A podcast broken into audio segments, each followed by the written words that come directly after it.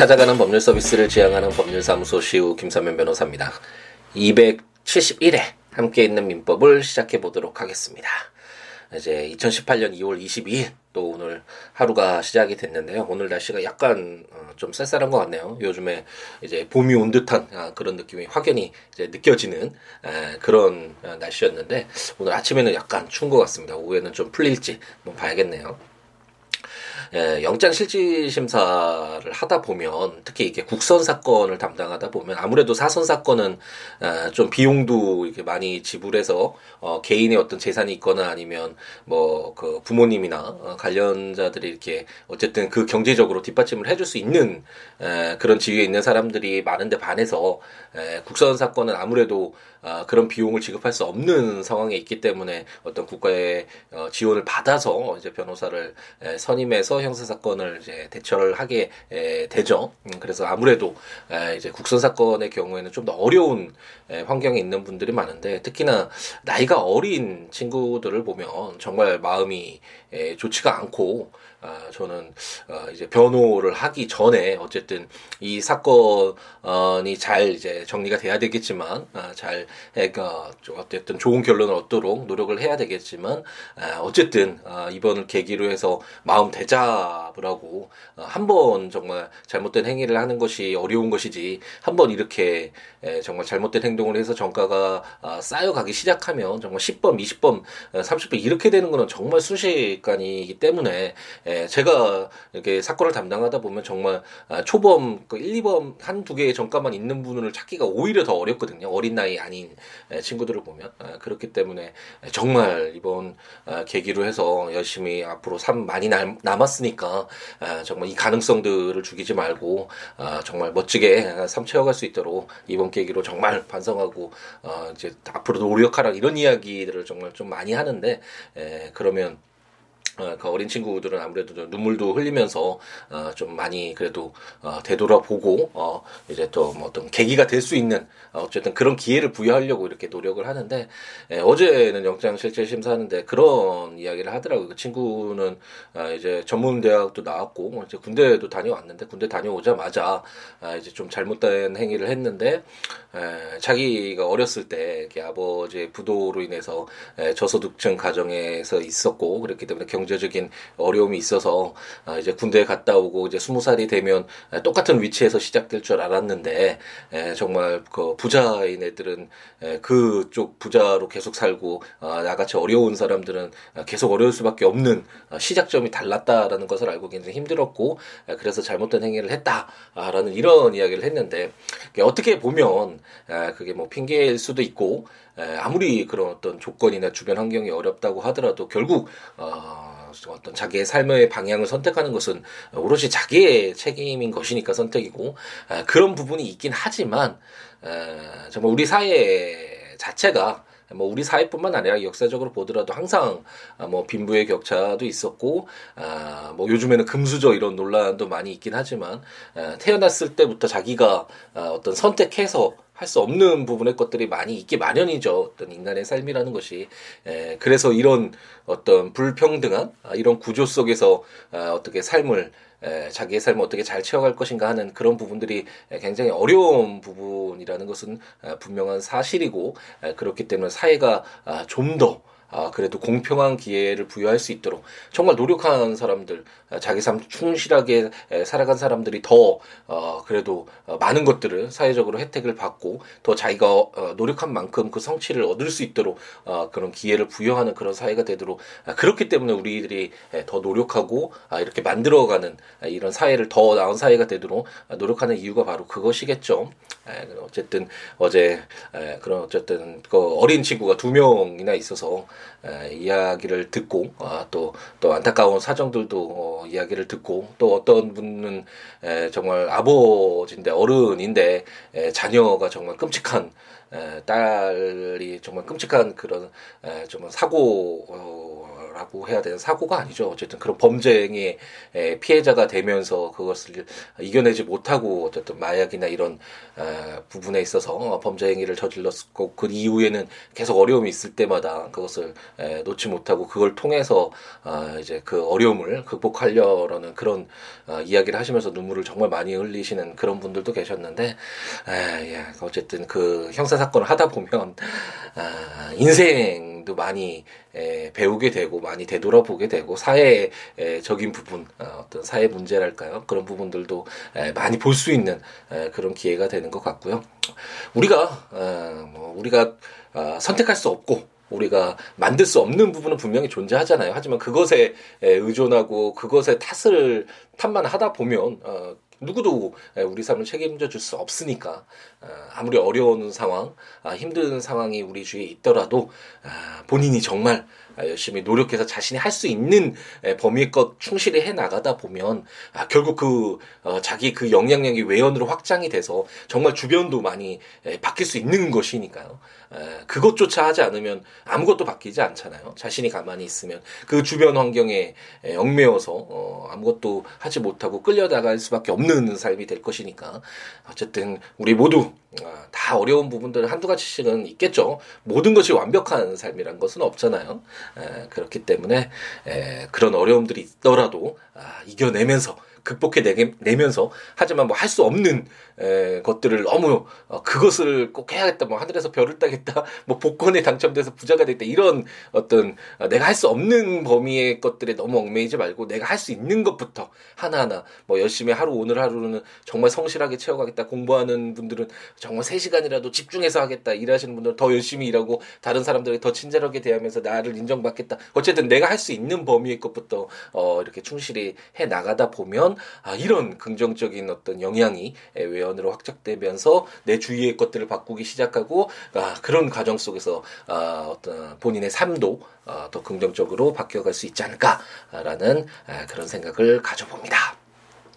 자, 함께 있는 민법 이제 돌아와야 되겠죠. 어, 우리가 지금 아, 친족편, 아, 물, 어, 민법 총칙, 물권편, 채권편 아, 이런 어떤 민법의 가장 기본적인 내용이라고 할 수 있는 아, 물권편과 채권편을 이미 모두 공부를 했고 어, 민법에 공통적으로 적용되는 내용들을 따로 뽑아서 아, 총칙 규정으로 두고 있는 것이 에, 우리 민법의 시스템이죠. 판택된 시스템이라는 에, 그런 어떤 아, 입법 기술적인 에, 그런 어, 틀 속에서는 총칙이라는 규정을 따로 두고 있는데 그래서 우리가 민법 총칙도 공부를 했었고 그래서 아 이제 어떤 민법의 어떤 기본적인 내용들은 우리가 모두 다 아, 이제 공부를 했고요. 아, 이제 가족 친족이라는 그런 제한된 범위 내에서 아, 발생하는 법률 관계를 규율하고 있는 친족편을 공부를 하고 있고 아 이제 어떤 관계에 있는 아, 자들이 친족인가와 관련된 총칙 규정, 가족의 범위를 에, 그 정하는 규정, 어, 어떤 친족 관계가 발생하는 원인으로서 혼인과 관련된 내용들도 공부를 했었고 이 혼인으로 인해서 이제 자녀가 출생했을 때 또는 이제 양 양자가 됐을 때 이 자녀와 부모와 자녀와의 그런 법률 관계를 이제 공부를 했고 지금 그 부분의 마지막 부분을 어, 이제 우리가 향하고 있습니다.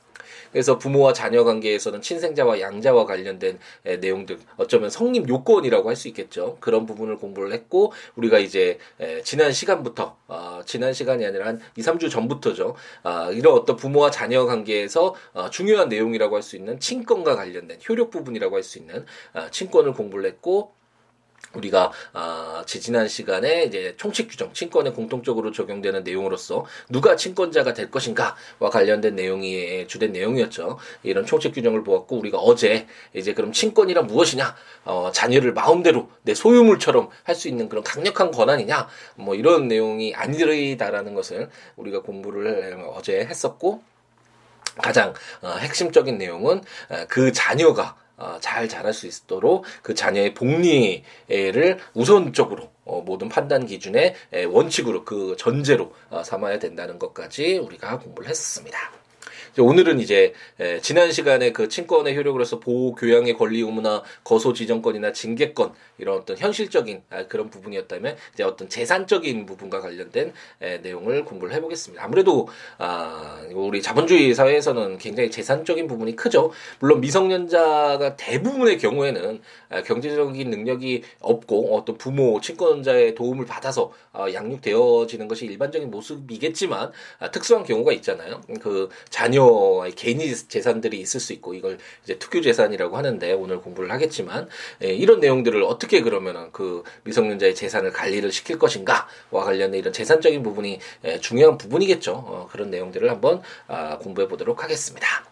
제 916조는 자의 투규 재산과 그 관리라는 제목으로 자가 자기 명의로 취득한 재산은 그 투규 재산으로 하고 법정 대리인인 친권자가 이를 관리한다라고 어, 규정을 하고 있습니다. 우리가 911조였나요? 어, 그 친권자는 미성년자인 자녀의 법정 대리인의 지위를 에, 갖는다라는 설명을 드렸죠. 그렇기 때문에 에, 법정 대리인이니까 그 미성년자인 자가 어떤 법률 행위를 함에 있어서 동의권이나 취소권이나 이런 어쨌든 대부분의 행위에 에, 이제 영향을 미치게 될 뿐만 아니라 이제 916조를 보면 에, 그 자녀가 자기 명의로 취득한 재산, 아, 그것은 이제 그 자녀의 미성년자인 자녀의 재산이잖아요. 그 재산을 이제 특유 재산이라고 해서 부모의 재산과는 아, 별개의 것인데 그 재산의 관리도 어, 법정 대리인인 친권자가 하게 된다라고 규정해서 아, 이제 친권이라는 것이 우리가 어제 공부했던 어떤 보호나 교양의 권리 의무나 거소지정권 징계권 이런 어떤 현실적인 에, 어떤 양육과 관련된 에, 그런 내용뿐만 아니라 이런 재산적인 부분에서도 친권자가 미성년자의 재산을 에, 관리하는 굉장히 중요한 내용이겠죠. 아, 이런 아, 역할을 하게 된다라고 916조가 규정을 하고 있습니다. 제 918조는 제3자가 무상으로 자에게 수여한 재산의 관리라는 제목으로 제1항 무상으로 자에게 재산을 수여한 제3자가 친권자의 관리에 반대하는 의사를 표시한 때에는 친권자는 그 재산을 관리하지 못한다. 제2항 전항의 경우에 제3자가 그 재산 관리인을 지정하지 아니한 때에는 법원은 재산의 수여를 받은 자 또는 제777조의 규정에 의한 친족의 청구에 의하여 관리인을 선임한다. 제3항 제3자의 지정한 관리인의 권한이 소멸하거나 관리인을 개임할 필요가 있는 경우에 제3자가 다시 관리인을 지정하지 아니한 때에도 전환과 같다. 제4항, 제24조 제1항, 제2항, 제4항, 제25조 전담 및 제26조 제1항, 제2항의 규정은 전 2항의 경우에 준용한다. 라고 규정을 하고 있습니다. 한번 오랜만에 예를 들어 볼까요? 이 친족편과 관련된 내용들은 에, 이 조문만 봐도 아, 거의 다 현실적으로 아 이런 내용이구나라고 이해를 할 수 있는 에, 부분이 많기 때문에 이제 예가 그렇게 많이 들진 않았지만 우리가 물권편에서 친족편에서는 아, 그 상속 아, 채권편에서는 아, 제가 예를 좀 많이 들었죠. 이게 법률 관계가 복잡하고 아, 재산적인 문제를 다투는 경우에 이런 아, 갑돌이, 을돌이, 병돌이 막 이렇게 예를 들면서 설명을 많이 드렸는데 예, 친족편은 아, 어느 정도 그래도 그려지는 모습이 있죠. 딱 아, 친족이라는 그 제한된 범위 내에서의 어떤 가족 관계를 주로 다루기 때문에 그런 부분이 있었는데 어쨌든 918조는 예를 들어보면 아, 이제 갑돌이가 자기의 자녀는 아니었는데 을돌이를 이제 눈여겨 보면서 미성년자였는데 아, 장차 큰 일을 할 아이다. 어, 이 아이가 잘 자랄 수 있도록 어, 내가 좀 도와줘야겠다라고 해서 그 엄청난 재산을 이제 에, 을돌이에게 주고 싶었는데 그 을돌이의 친권자인 이제 병돌이가 아, 도박 습격이 있기 때문에 아, 그 재산을 수여하면 그 재산을 관리할 수 있는 그 병돌이가 친권자라는 점을 이용해 가지고 그 재산을 모두 낭비할 그런 우려가 있을 것 같다라는 그런 생각이 들었죠. 그랬을 때 무작정 그 자녀인 을돌이에게 재산을 증여하는 것만이 능사가 아니잖아요. 그 아이가 자랐는데 그렇기 때문에 이럴 때는 아무런 대가를 받지 않고 재산을 준 이제 갑돌이가 친권자인 병돌이가 그 재산을 관리하지 말아라 라고 요구할 수 있고 이제 누군가를 어, 그 울돌이가 어, 양육되고 잘 자라나가는데 도움을 줄 수 있는 어, 제3자를 어, 재산 관리인으로 어, 이제 지정을 해서 그 재산을 관리토록 할 수 있다라는 그런 규정이다라고 생각하고 이해, 이해 하고 넘어가시면 되겠고 이제 우리가 그 24조 부분은 어, 민법 총칙 4년여 전에 함께 했었던 먼 옛날 이야기 같은 그 과거에 했었던 아, 그 부재자 재산 관리인 규정이었죠. 그 어떤 어, 사람이 그 거소에 에, 생사가 불명하거나 어쨌든 그 재산을 관리하지 못하는 상황에 처했을 때 그 재산을 관리하기 위해서 부재자 그 없는 사람의 재산을 관리하기 위한 에, 그런 역할을 하는 것이 부재자 재산 관리인이었잖아요. 그 어, 부재자의 재산 관리인의 이런 규정들이 에, 이제 준용이 돼서 이런 어 어쨌든 그 미성년자인 예, 자녀 친권자도 없으니까 어쨌든 누군가는 아, 미성년자는 법률 행위를 하거나 어쨌든 재산의 보관이나 처분이나 이런 어, 행위를 함에 있어서 보호가 필요한 제한된 어, 행위 능력이라는 그런 전제에서 어, 민법이 규정을 하고 있죠. 그래서 누군가의 도움은 필요할 테니까 이랬을 때 부재자 재산 관리인과 같은 이런 내용들이 이 지금 제3자가 무상으로 어떤 자녀에게 수여한 재산, 이 재산을 관리함에 있어서 그 자에게 이런 어떤 아, 직무 권한과 아, 그 의무를 적용한 다. 준용한다라고 어, 규정을 하고 있습니다. 제 919조는 제 691조, 제 692조의 규정은 전 제3조의 재산 관리에 준용한다라고 규정해서 아, 691조와 692조가 우리가 이제 채권 아, 편에서 채권 편에서 이제 위임 계약 계약 부분들 우리가 아, 공부 많이 했었죠. 예, 민법에서 어, 규정하고 있는 아, 14가지 물론 이제 새로운 여행 계약, 계약 이나 이런 내용들이 이제 추가되긴 했었는데 에, 우리가 공부했던 민법에서 규정하고 있던 계약 내용 중에서 위임 계약이 있었잖아요. 어떤 아, 법률 어, 행위를 함에 있어서 어떤 사물을 처리함에 있어서 자기가 그 사물을 처리하는 것이 아니라 아, 제3자로 하여금 이게 대리와 비슷하죠. 하지만 대리권이 있어서 대리인으로서 행위하는 것과 이제 위임 계약을 체결하는 것은 약간 다르겠죠. 대부분은 위임 계약을 체결하면 어쨌든 자신의 본인의 사물을 대신 처리해 주는 거니까 대리권을 갖고 대리인으로서 행위하는 경우가 대부분이겠지만 어쨌든 그것과 위임 계약을 체결하는 것은 대리권이 있는 것과 이 법정 대리인만 하더라도 친권자가 법정 대리인이 되잖아요. 이것만 하더라도 어떤 위임 계약이 있는 것은 아니니까 그냥 대리권을 갖 갖게 되는 당연히 이 친권자로서의 요건만 충족이 되면 법정 대리인의 지위를 가져서 대리인으로 미성년자를 대신해서 어, 행위할 수 있는 그런 권한이 대리권이 생기게 되잖아요. 이것과 어, 위임 계약을 체결하는 것은 다르니까 어떤 어, 나 대신 저 어, 부동산 매매와 관련된 일을 처리해 주십시오라고 위임 계약을 체결하는 것은 다른 부분이겠죠. 어쨌든 하지만 그 법정 대리인이 그 어떤 재산을 관리하는 데 있어서 아니면 지금 아까 보았던 제3자가 무상으로 어, 자에게 수여한 재산의 관리와 관련된 이런 부재자 재산 관리인과 유사한 지위를 갖는 이런 재산을 관리함에 있어서는 위임과 유사한 측면이 있고 어, 그렇기 때문에 691조가 위임이 종료된 이후라도 어, 새로운 법정 대리인 등이 그 위임 사무를 처리할 수 있을 때까지 그 사무 처리를 계속 해야 된다. 아 그리고 어, 그런 위임이 종료됐다라는 걸 692조는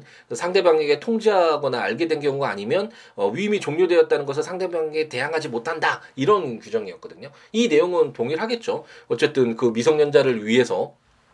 재산을 관리하던 아, 그런 자가 그 위임 사무가 이제 종료된다라고 하더라도 그 어떤 재산을 관리하는 사무가 종료한다고 하더라도 어, 위 미성년자의 어떤 재산이 보존될 수 있도록 어, 정말, 어, 너무나, 어, 불합리하게, 불리하게, 에, 이렇게, 에, 처리되지 않도록, 어, 그런 사무를, 어, 어떤, 잘 정리해두고, 어, 위임사무를 종료시킬 필요가 있겠죠. 그렇기 때문에, 제 919조에서도, 어, 미성년자의 어떤 재산 관리와 관련돼서, 위임사무에서 위임이 종료되더라도, 그 위임사무가, 어, 계속해서, 어쨌든, 어, 진행될 수 있도록, 그 위임했던 자에게 피해를 입히지 않도록 하는 규정이 준용이 된다라고 생각하시면 아, 되겠습니다.